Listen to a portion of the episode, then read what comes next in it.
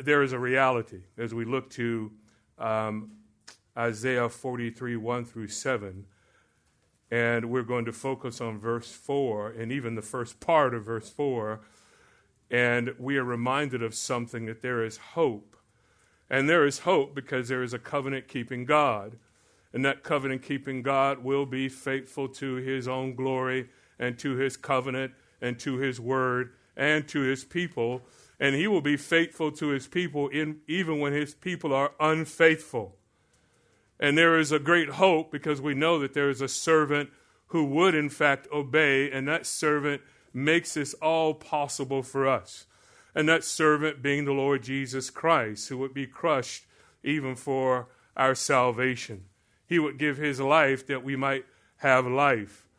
Uh, Israel is a servant who disobeyed. The northern tribes, as we are reminded, disobeyed, and God takes them away by way of the Assyrians. And then their southern brothers have the opportunity to look and learn from what happened to their northern brothers, but they did not. And years later, what happens? The Lord takes them away by the hand of the Babylonians. And now God is saying to wicked Judah, uh, despite your covenant treachery, I will be faithful to you until the end. And he makes this glorious statement in verse 4 that they are precious, that they are honored, and he says, And I love you. I love you. Now, what we've done in this passage in verses 1 to 7, as you see, this is part 3, as we now focus on verse 4, we notice that there are five qualities. There are five qualities of our God that I believe the text is communicating, and, and as I have meditated on it, my wording is this these five qualities overcome fear. And they absolutely guarantee that God's redemptive plan will unfold. And if we can rest in that sort of assurance, that means that we can have spiritual boldness in life. And that spiritual boldness is grounded in the grace of God. Now, in this message, we're going to focus on the fifth quality, and that quality of love we've seen for others, and now we focus on love.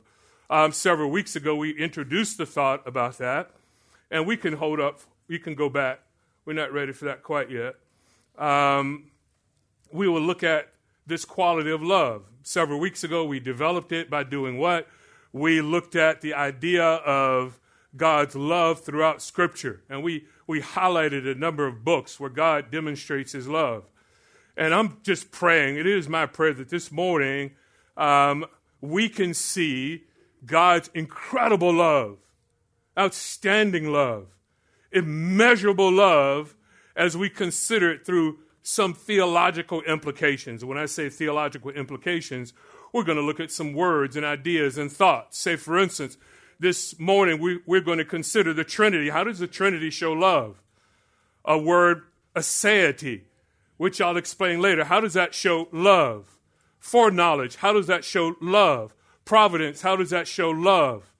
Even the perspicuity of Scripture, how does that show love? What about mercy and love, and wrath and love, and chastisement and love, and then penal substitution and love? We see it through all of this. God demonstrates his love. And it's my prayer as any preacher who is worth his life breath should pray that you would hear the word of God. And I want you to hear this proclamation, this grand proclamation of God that He loves you, His covenant people, and having heard this from God, that that would encourage your hearts. Now, God's self declaration that He loves is uh, very selective in Scripture. Now, the statement that He does love and that He is a loving God is widespread. But God actually saying that I love you in some fashion is unique. And when we think about its uniqueness, when we hear it and read it and study it, it should be something that should strengthen our souls because there will be moments in life when our souls are not as strong as they should be. Do you agree with that? Uh, the scripture tells us, even when I had the privilege of teaching the Women Walking Wisely on Monday. We looked at 1 Thessalonians 5:14, and Paul there says, "I urge you, brethren," he says, first, that you would admonish the unruly, or admonish those that are out of step, warn those who are out of step.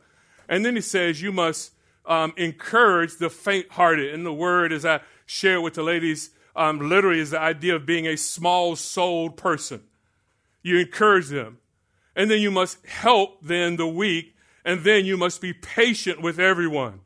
So this idea, encouragement, is very much a part of our Christian life. It is one of the one another's. And we know that there are people, and sometimes there are people right next to us that need encouragement, and we're not even aware. Now, I know there are people that are sitting here right now that need encouragement because of what has happened, and it's hit them in a very personal way. And these occasions allow us to demonstrate God's love, even as I communicated in the notes that I sent you that we want to be a vessel of God's grace to other people. So when we think about this unique declaration of God saying, I love you, think about that. Consider it even for a moment. Now, the expressions of God's love are, are, are very clear in John's gospel. Um, unlike any other gospel and perhaps like any other book, we see so directly these statements about God being a God of love and God loving us. Turn with me, if you will, to John's gospel. And, and I want us to spend some time seeing this as we're going to work our way through it. Um, John 3.16, we know this verse, do we not? Everyone say it together. What does it say?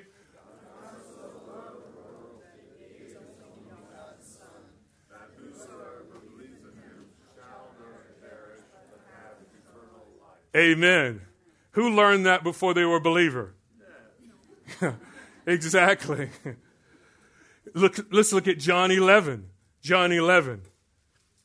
And it says here of Jesus, speaking of Jesus, Lazarus is sick. Lazarus will die. And it says, Whom you love is sick. So it was evident that Jesus Christ had a love for Lazarus. Notice verse 5 in chapter 11. It says, Jesus loved Martha and her sister and Lazarus. Look at verse 36 in chapter 11. And notice what it says here. See how he loved him.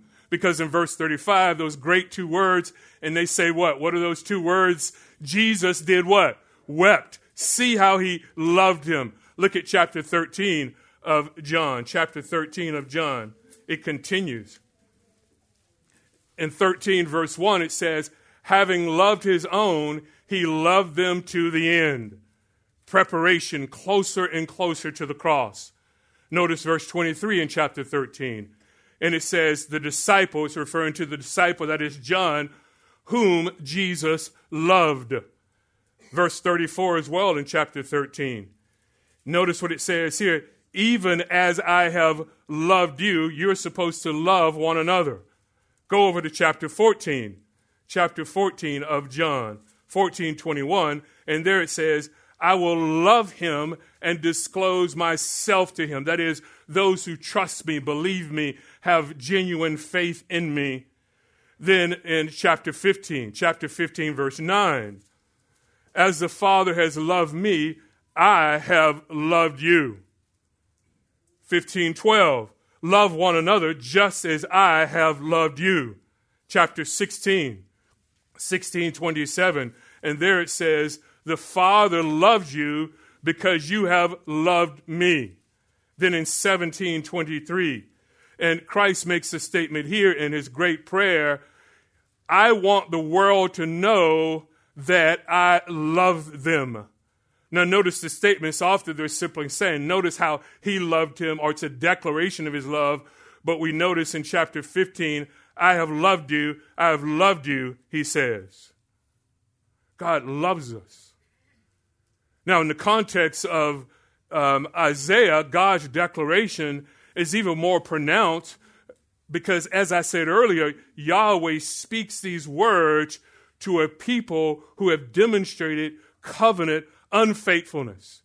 But his words are what? Expressions of covenant faithfulness and affection, whereas the people of God have rejected the covenant.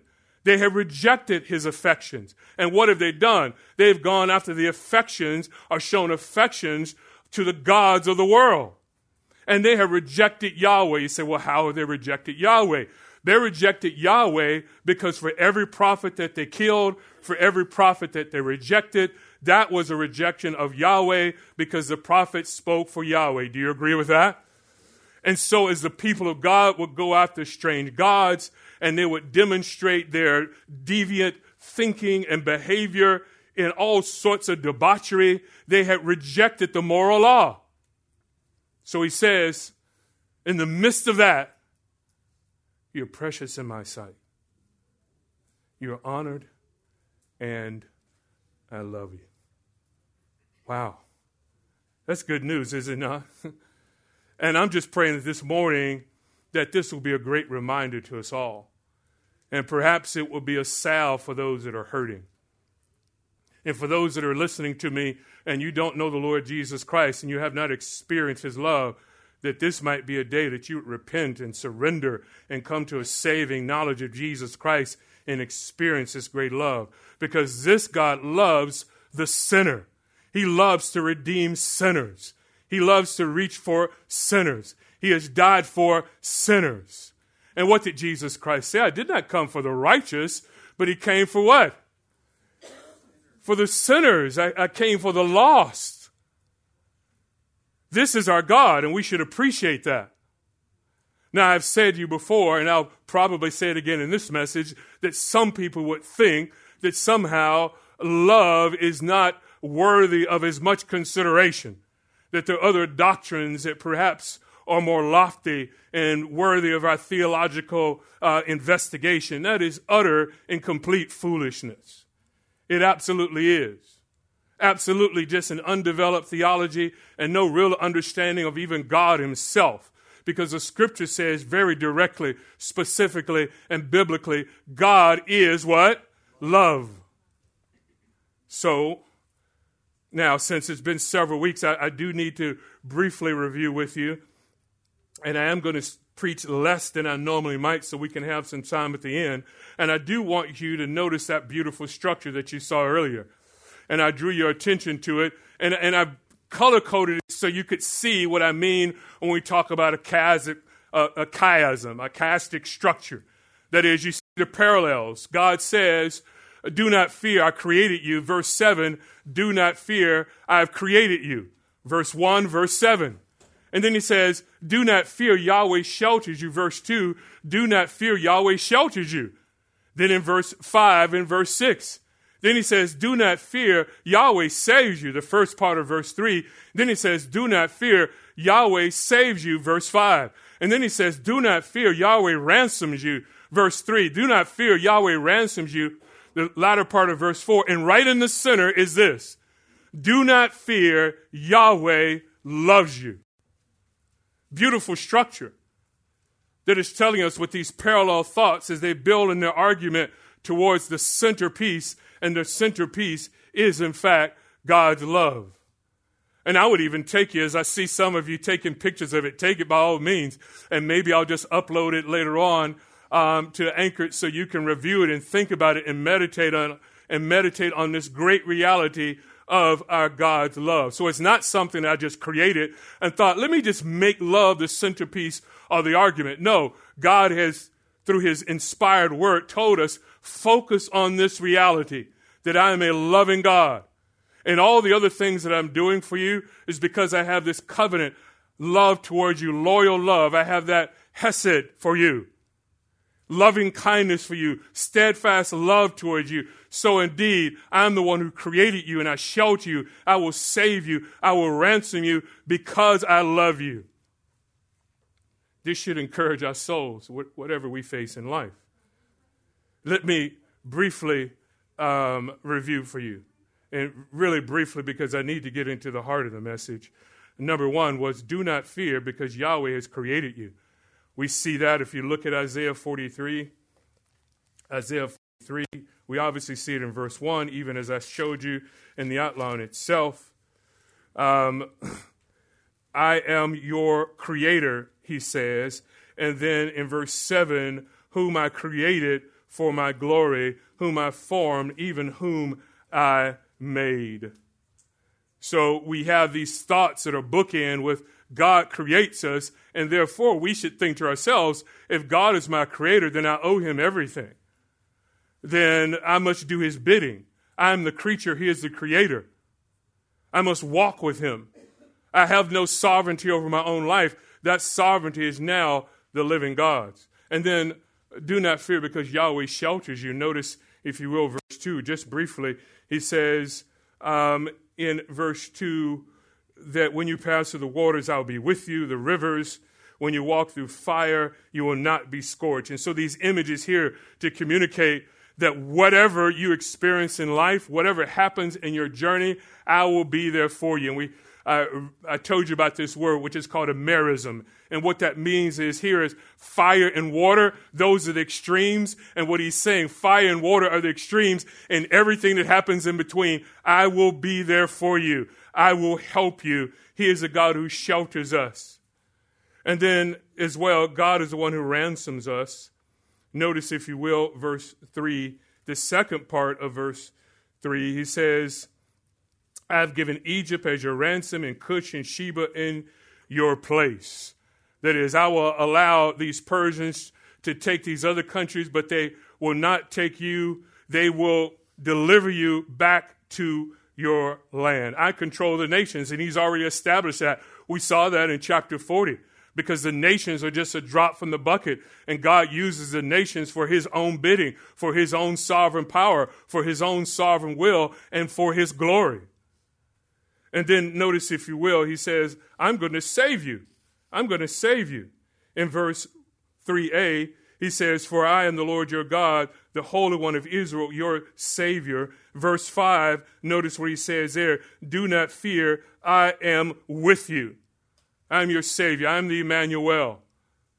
I walk with you. And then he's also the one who will ransom us. Um, notice, if you will, verse 3. We, we noticed it already. I'm sorry. Um, Egypt, there's your ransom, Cush and Sheba in your place. Then also in verse 4, the second part, it says, I will give other men in exchange for you and peoples for your life. God ransoms us. Now, we come to this fifth consideration. Don't fear, Yahweh loves you. He loves you. Now, all of these are in this perfect tense, which means I I have loved you, and my love remains, is what he's communicating. You're precious. Notice what it says, in my sight. You're honored. And the word honored here actually is a word that means uh, from to be glorified. You will be glorified. How can they be glorified? They're away in exile. How can they be glorified? They're a sinful people.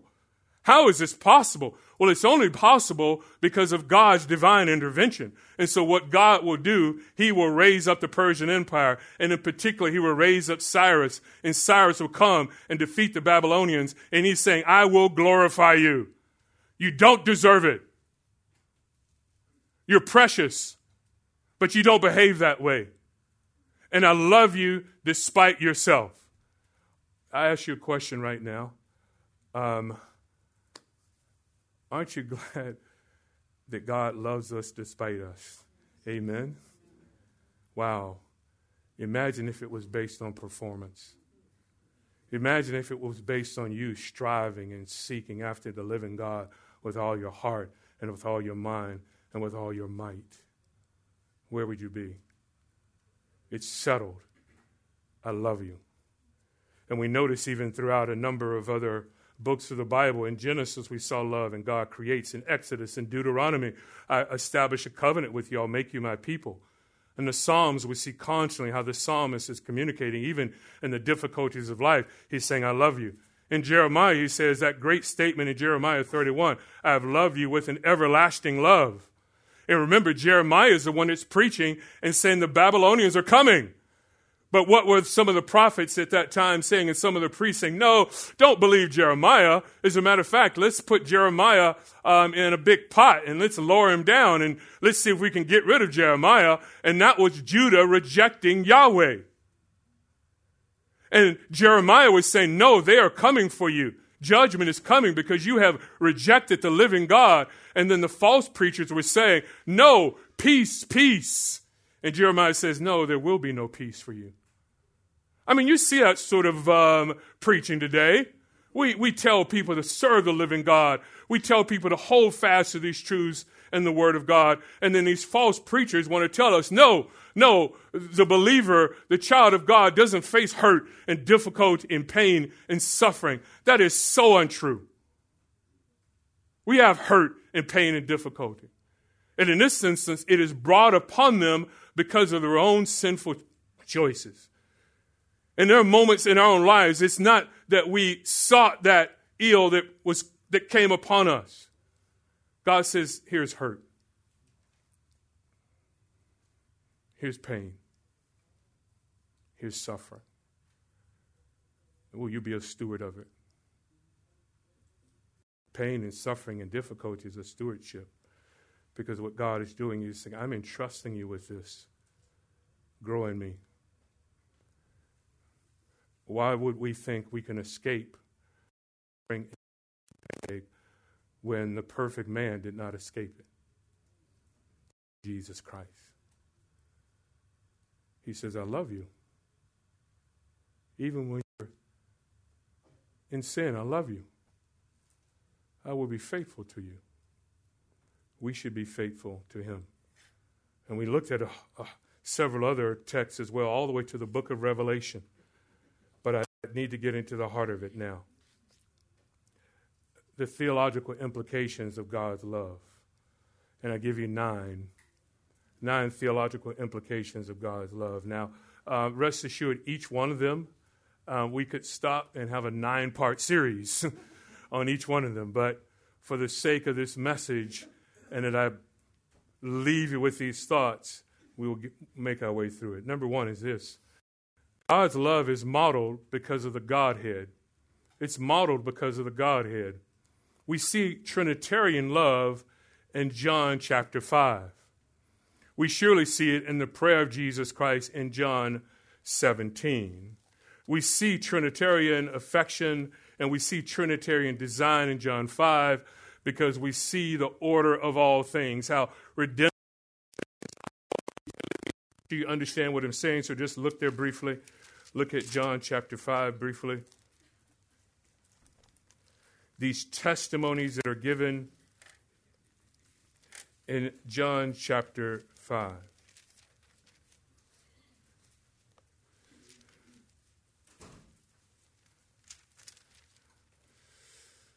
We notice that in John chapter 5, verses, it'd be really 33 to 35, uh, it starts this idea of witnesses. So the witnesses, John is a witness um, of Jesus Christ. He testified about the truth. You should believe this truth.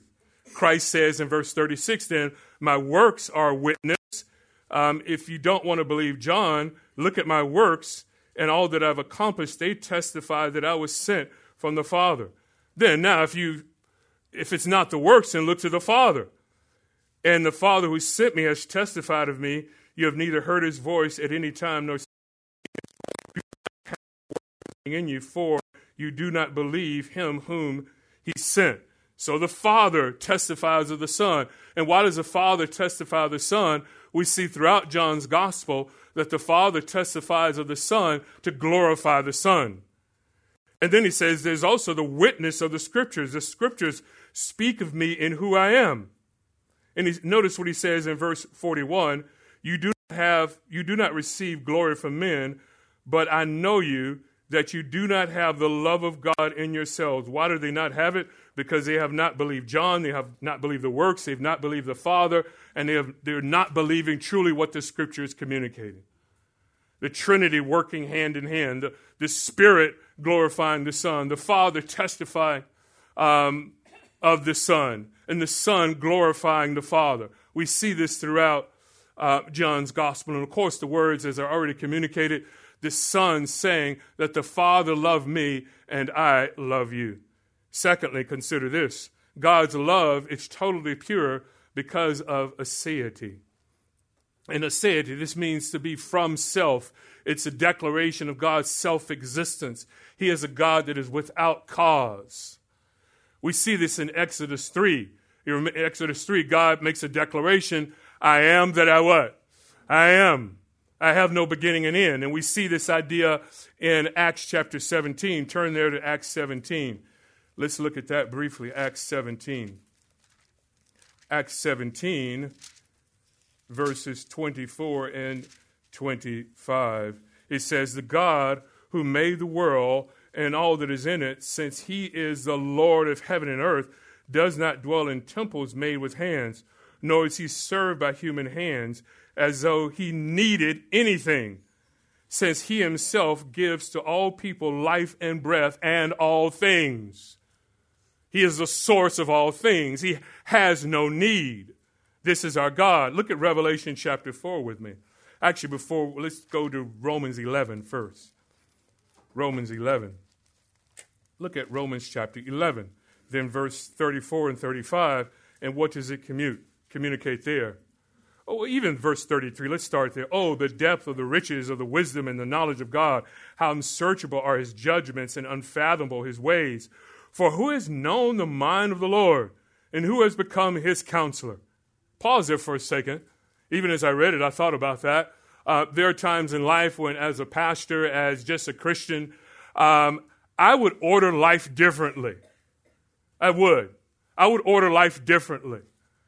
That is, God, relieve them of that hurt. God, why did that have to happen? God, can we turn back the annals of time and start over again? I would do that at times. I was sharing with uh, the West LA study on Thursday when I visited, and the question came up about even prayer and praying for someone, and God doesn't answer the way in which we had hoped. And why does He do that?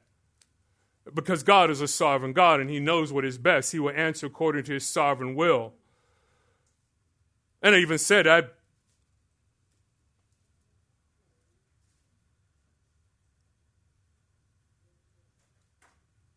Saturday night, I wrote Ben a note and said, I'm praying for you. Then you wrestle with that a bit. But I shared with them on Thursday, I said, Well, you know what? My mom died of cancer when I was seven, and people prayed for her. Ten years ago, my sister, that we just thought, this is too early, cancer. And many prayed for her, and the Lord saw otherwise. He is the great counselor. Do you agree with that? And we must trust him. Notice verse 35. Or who has first given to him that it might be paid back to him again. For from him and through him and to him are all things. To him be the glory forever and ever. Revelation 4. Revelation 4. What does it communicate here? Revelation 4:11 says what? Says what? Worthy are you, our Lord and our God, to receive glory and honor and power, for you created all things, and because of your will, they existed and were created. Nothing happens outside of God. He is a God of aseity. And why is this important, you may ask? Okay, great um, this term. Why are you talking to us about self existence? And, and what does this have to do with love? And what does it have to do with even my pain, perhaps? Think about it this way we seek love because of need, do we not? Yes. God loves because of a divine choice. God doesn't love because he has a need. God loves because of divine choice. In the creation of man, uh, man is created. And what did God say about man? It is not good for man to be what? Alone. And that's why some of you have sought out a bride. And some of you one day, maybe you will have a bride. And some of you one day will have a husband, perhaps. In part because God is saying there is a need. We have a need for fellowship with one another. We're not meant to leave, live this Christian life alone. Alone. As a matter of fact, you can't. So God has no need. So when we think about, and you love me, and Yahweh says, and I love you, you have no need. Then why would you love? I have mentioned this before, but I mention it again. I've mentioned it every semester to my students at the seminary. It comes up at some point in time. Um, one of the church that I previously pastored, um, the, a fellow had been there um, for a couple years, and he eventually fired him, which they should have never hired him. And I'll say that, and I, he knows that I've said it, and maybe he's repented since then because it's been many years. Um, he made a statement. When, they, when he made this statement, they knew, oh my, what have we done? He made this statement from the pulpit, and as he was communicating leaning forward, telling people, God needs your love. Hmm. Is that a problem? No, that's a problem. That's a problem. Now, we hear, and he's not the only one that said it. In much preaching today, you hear that sort of thing, as if God needs us, and this is why he created us, because God is having experiencing this divine loneliness. What utter foolishness that is. Father, Son, and the Spirit. What does the scripture tell us? In the beginning was the Word, and the Word was what? With God with God. Word was God and with God. And John even says that he's going to return to the glory which he had before. This unique fellowship that is between Father, Son, and the Holy Spirit, perfect in themselves, and he needs us? No. So then you say, say it again. What do you what do you mean by this? How is it connected to love? You should rest in the joy of knowing that he does not need you oh, wait a minute, you're really confusing me now. Because when I think about all my relationship that I have, I say, friend, I need your counsel. When uh, all of you brothers that proposed to your wife and you got on your knee, and hopefully you did it traditionally, right? Uh, and you got on your knee and you were trembling, thinking, what is she going to say? And then there's a yes, need. Our kids, I, I just heard that little sound of a didn't I hear the sound of a little baby? I know I did. I did. that little sound of a baby has need, needing mom, needing parents, need. So you should rest in the joy that he doesn't need you. And say, again, why, Hargrove? Because think of what great love that is. So, in part, even with our friendships, it's reciprocal in this, in this sense. Uh, you provide a need, I meet a need. So, in part, we can say, well, you do love me because of something. Would you agree with that? Uh, those that are married, I'll just keep with this illustration. In part, you say, well, uh, I'm, I'm choosing you because of some attribute. Um, I'm choosing you because of something in you, some character trait. I'm choosing you because you have a sense of user, uh, a sense. I'm sorry, let me slow down. A sense of uh, humor. I'm choosing you because you're you really are a go getter. That's going to help me in life. I'm choosing you because you're so serious about Christ, and that's going to help me grow in the grace and knowledge of Christ. It's all based on I have a need. You will help meet the need. You're so organized. My life is a mess. You will help me with that. I have a need. Do we all agree with this or not? And you have friends. Hey, they really help me. They keep me accountable needs. God has no need. So he didn't choose us based on our potential. No. He didn't choose us because knowing that we would choose him. No. He didn't choose us because we had some capacity or this great potential. He chose us, he chose us as an act of grace. A God who has no need says, I love you. Number three is this God's love is intimate because of foreknowledge. It's intimate because of foreknowledge. Look with me, Romans 8. Romans 8. Romans 8 29 says, What? For whom he foreknew, he also predestined to be conformed to the image of his Son, so that he would be the firstborn among many brethren. Many brethren. So he chose us. The word foreknowledge. Um, if we go back to the, the Old Testament, and this word for knowledge. We, we see it even in the book of Genesis introduced um, to know, yada. So to know, but the word is communicating to have an intimate knowledge of, even relations. And, and Adam knew his wife, and they beget. And he knew her, and they beget, if you will.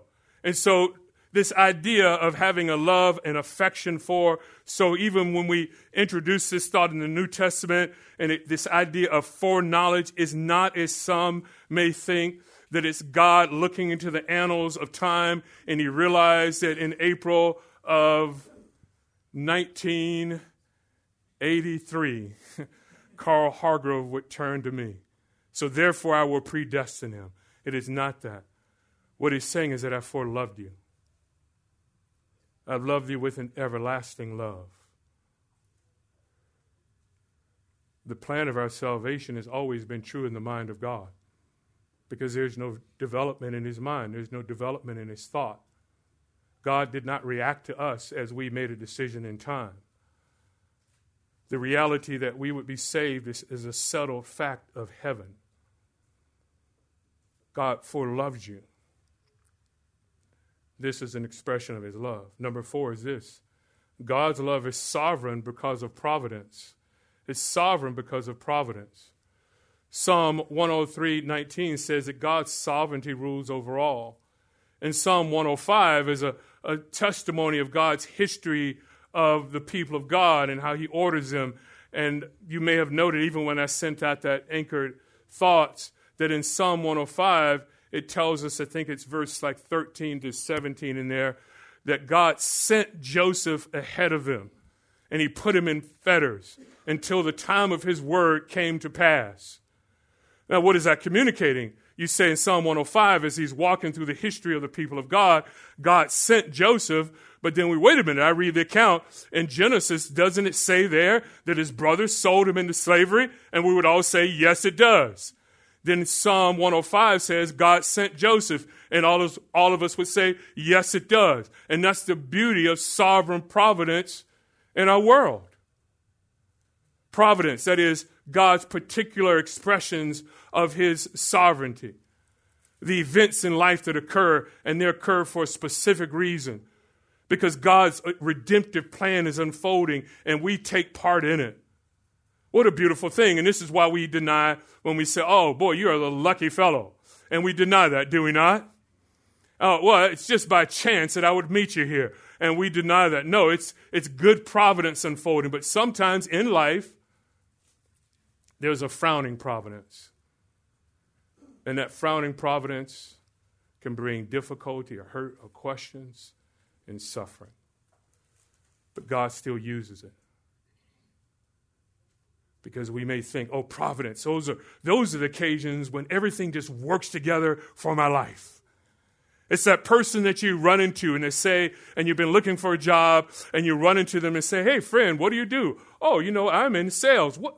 By chance that I would meet you here, my company has exploded by 500%. Would you send me your resume? And you think, oh, my word, look how providence has favored me. That could be true. But it's also this. In that same job, you go in and they say, you know what, we're cutting back. COVID has hit us hard. We won't survive. Providence. Both providences. Both providences when we, when we receive what we sometimes define as a blessing, which may or may not be, and providences when we experience hurt and pain, which we sometimes don't want to see as a blessing but it is if we're a steward of it. And God will grow us in the grace and knowledge of Christ as we experience it. Just me preaching this message about God's love is a providence. Why didn't I finish it before? A providence. Number five is this how do we see God's love? And also, of course, let me go back just briefly. Number five, um, I'm sorry, for providence. Daniel that he is the one that is ordering the very nations and all things. Of course, Romans 8:28, everything works together for good. Um, Ephesians 1, he is the supreme ruler of all. Um, Acts 6, He is ordering the affairs of life. I'm sorry, Acts 2. Now, here's our fifth. Um, and it says, God's love is intentional because of perspicuity. Um, what does this mean?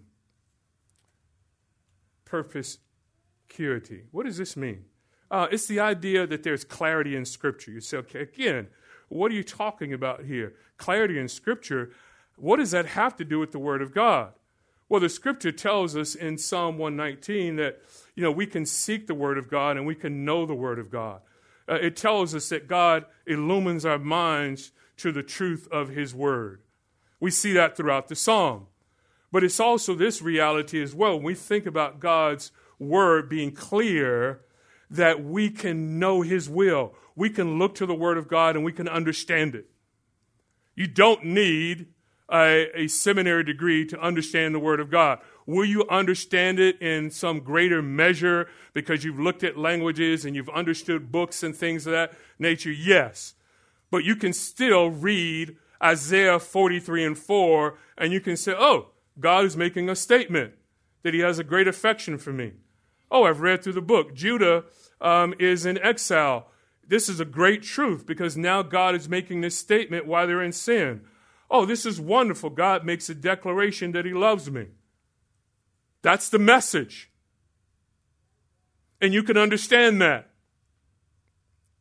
And yes, there are words and there are nuances to words that um, can fill in that understanding, but you can get the gist of the message itself. And that is an act of God's love because He is not making Himself a God that is hidden. He is not making this a great mystery to us. His word is readily available to us to be read and to be meditated on and to be grasped and to be applied. Here's our next consideration God's love. God's love is intervening because of mercy. Because of mercy. Intervening because of mercy. Ephesians 2 4 tells us what? And as you have, some of you have been to my home and we'll do the Hargrove, uh, what, what do we call it? I forget now. Sundays at the Hargroves. Wow. That's it. Sundays at the Hargrove. One of those moments, you know. Should have had that ginseng this morning. Sundays at the Hargrove. You've been to our home and you remember in the living area above the fireplace. What do you see above the fireplace? But God. But God. My favorite phrase in the Bible. Because what does it tell us in Ephesians chapter 2? We were dead, transgressions, sins course of the world, prince of the power of the air, sons of disobedient, children of wrath. And then he says in, in verse 4 But God, being rich in mercy, because of his great love with which he loved us. But God. And even if we take that thought and we take it back to um, Isaiah and we take it to Judah and we say, You've committed covenant treachery. You rejected the prophets. You've disobeyed my moral law. You've sought after the gods of the Babylonians and all the pagans of the world. But I love you. And for us as sinners, what God is saying, that divine intervention, being rich in mercy. This is who He is. He looks upon us and sees our need. And He saw every one of you, every one of you that know the Lord Jesus Christ. You were dead in transgressions, in sins. You walked the course of this world. You were under God's wrath. And He says, But God, He intervenes. Are you happy, thankful for God's intervention? And the thing about it, all of us, we're seeking to intervene for ourselves, but you cannot. As a matter of fact, when there is human intervention, it makes our situation worse. Not only in a practical sense, but I mean it in this sense spiritually, because as you're striving to please God yourself, you're essentially denying God's offer, are you not? You're essentially saying, I can do this. And you're rejecting the cross. This is why it was so difficult for Jesus Christ and the Pharisees was when he was on the earth because they had self what? Righteousness. At times, perhaps, and this is just a practical statement, at times it's perhaps to have someone that can tell you, you know what? I just am a sinner and I see my sin, but I'm not sure if I'm ready to change. As opposed to the person that has a MacArthur study Bible and they sit in church and they have a sense of self righteousness and they don't believe anything is wrong with them. You may disagree with me. We can talk about that some other time. Seven, God's love. God's love is necessary because of wrath. See, mercy is needed and only makes sense in view of the holy wrath of God. Because there is Trinitarian love, and the Godhead loves His glory, and His glory is expressed in holiness, God must punish anyone and anything that violates His holiness, anything that dishonors Him. Therefore, they will feel his wrath. And I just, there are many places to look at it, but uh, Revelation 6, 8, 9, Revelation um, 11, Revelation 20, we see in those other chapters that God's wrath is going to be poured out upon the earth. And then ultimately, God's wrath poured out on Satan. Then God's wrath poured out on everyone who is a rejecter of Christ. And what does it mean, God's wrath? It is this justified, holy anger, his wrath. But if you know the Lord Jesus Christ, you've escaped it. You know, I, there are people that break my heart that I know that are presently rejecting God. I have family members. And sometimes every time I I study something like this and I think about the wrath of God,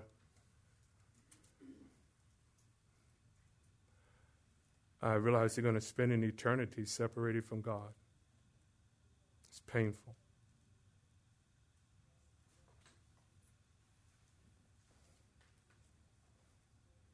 I, I wish it weren't that way, but that's the reality.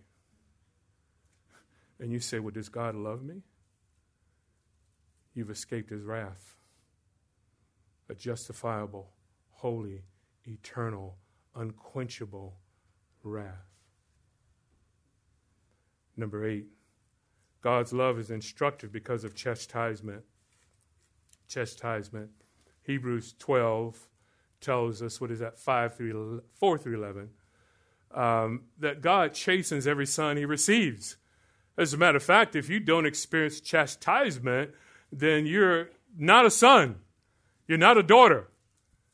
So these um, vile preachers that want to tell you that the, the children of God never experience um, suffering or difficulty, they are absolutely wrong. And it says of Jesus Christ, even Jesus Christ, he says he, he cried out with loud cryings and moanings, and he learned obedience from the things in which he suffered.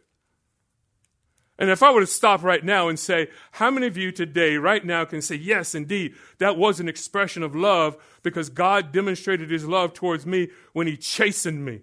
And sometimes God, like a good heavenly father, which he is, an all wise God, he chastens us to turn us away from error. Is this not true? We're headed down a certain path, and what does God do? He chastens us in life to make us look back and say, Heavenly Father, The scripture is plain.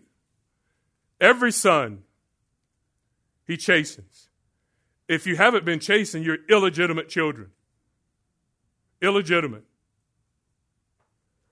And just as in parenting we would say, do not spare the what? The rod. And as Proverbs tells us, if you spare it, you don't love your child. You don't love him. Some of us may have grown up thinking, boy, I could have loved a little bit less love.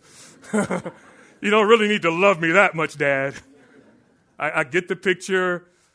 You know, I heard that message about nine theological implications of your love, so I'm okay. A loving, all wise God, what does He do? Think about it. He chastens us to mold us into the image of Christ, does He not? So, therefore, if the end result is that I'm more like Christ, that is the great joy of any believer, then we can say, What a loving God. Now I'm more like Christ. Now the road to get there was difficult. You know, when I played football, I mean, I didn't ask my coach, Hey, coach, can we run 100 sprints, please? I never said that to him. But when he started blowing the whistle, you ran and he'd blow it again. And I hate it when he would tell us, Well, you're going to run until I get tired. And there he is drinking He's drinking Gatorade with the whistle on his chair. but when it came to the fourth quarter in the game, hey, I'm ready. Life comes. Hurt comes. How are you going to get how will you get ready for life? If you don't receive the divine wise chastisement of God. Now, notice chastisement and just suffering can be different. Chastisement, you're, you're, you're erring, let me correct you and bring you back. And sometimes we just suffer because that's life. Here's the last thought God's love is glorious. This is what all God's love is glorious because of penal substitution. I said there was a servant that would give hope. That servant would give his life. The one who was crushed. The one who was a man of sorrows. The one whom the Father placed on him all our iniquities. As the scripture says, all our iniquities fell on him. It's 2 Corinthians 5.21 that he was made sin on, on our behalf that we might become the righteousness of God in him. It's Galatians 2:20 as Paul would say that he loved us and he has died for us. It's Colossians 2:13 and 14 the reality that Jesus Christ has taken away the certificate of debt which was hostile towards us. He took it away on the cross. Penal substitution. A price was paid, a penalty was paid. He was our substitute. Can you say amen to that? Our substitute. You know, there are people today that have a problem with penal substitution. They think that somehow it's this sense of almost like universal child abuse. Utterly ridiculous. It is the greatest demonstration of love in the annals of history. That a God who is a God of, remember, aseity, and aseity means what? What does that mean about God? Self, from self, self existent. That he would give of your only begotten Son and so that verse that we learned as a child, for God so loved the world that he gave, it, had, it should have great magnitude in our minds and in our hearts to think that he would give his only begotten son. You think, well, I, I need something that's more developed and, and uh, perhaps deeper than just that simple thought, that simple meditation. I have nothing to offer you. I, mean, I have nothing to offer you if, if you cannot bask in the reality that the Lord of the very universe, who has no need in himself, would give his dear and precious Son for you, there's no homiletical skill that I may or may not know. There's no other training which I have received over the years where I can communicate something to you that, in my mind, that's more glorious than that.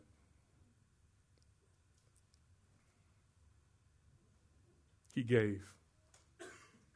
He loves. So even in the midst of hurt and difficulty and questions, He loves you. Even when you have questions, okay, God, it was the why He loves you. Sometimes, as a, ch- a parent, you realize the kids asked us why, and at times we just said, because. And there were occasions say, Oh, let me explain it to you. But there are many times when it's because I said so. Trust me. Trust the Lord. Know that He loves you. Amen. Amen. Father, we thank you for these words you've given us. In Christ's name, amen.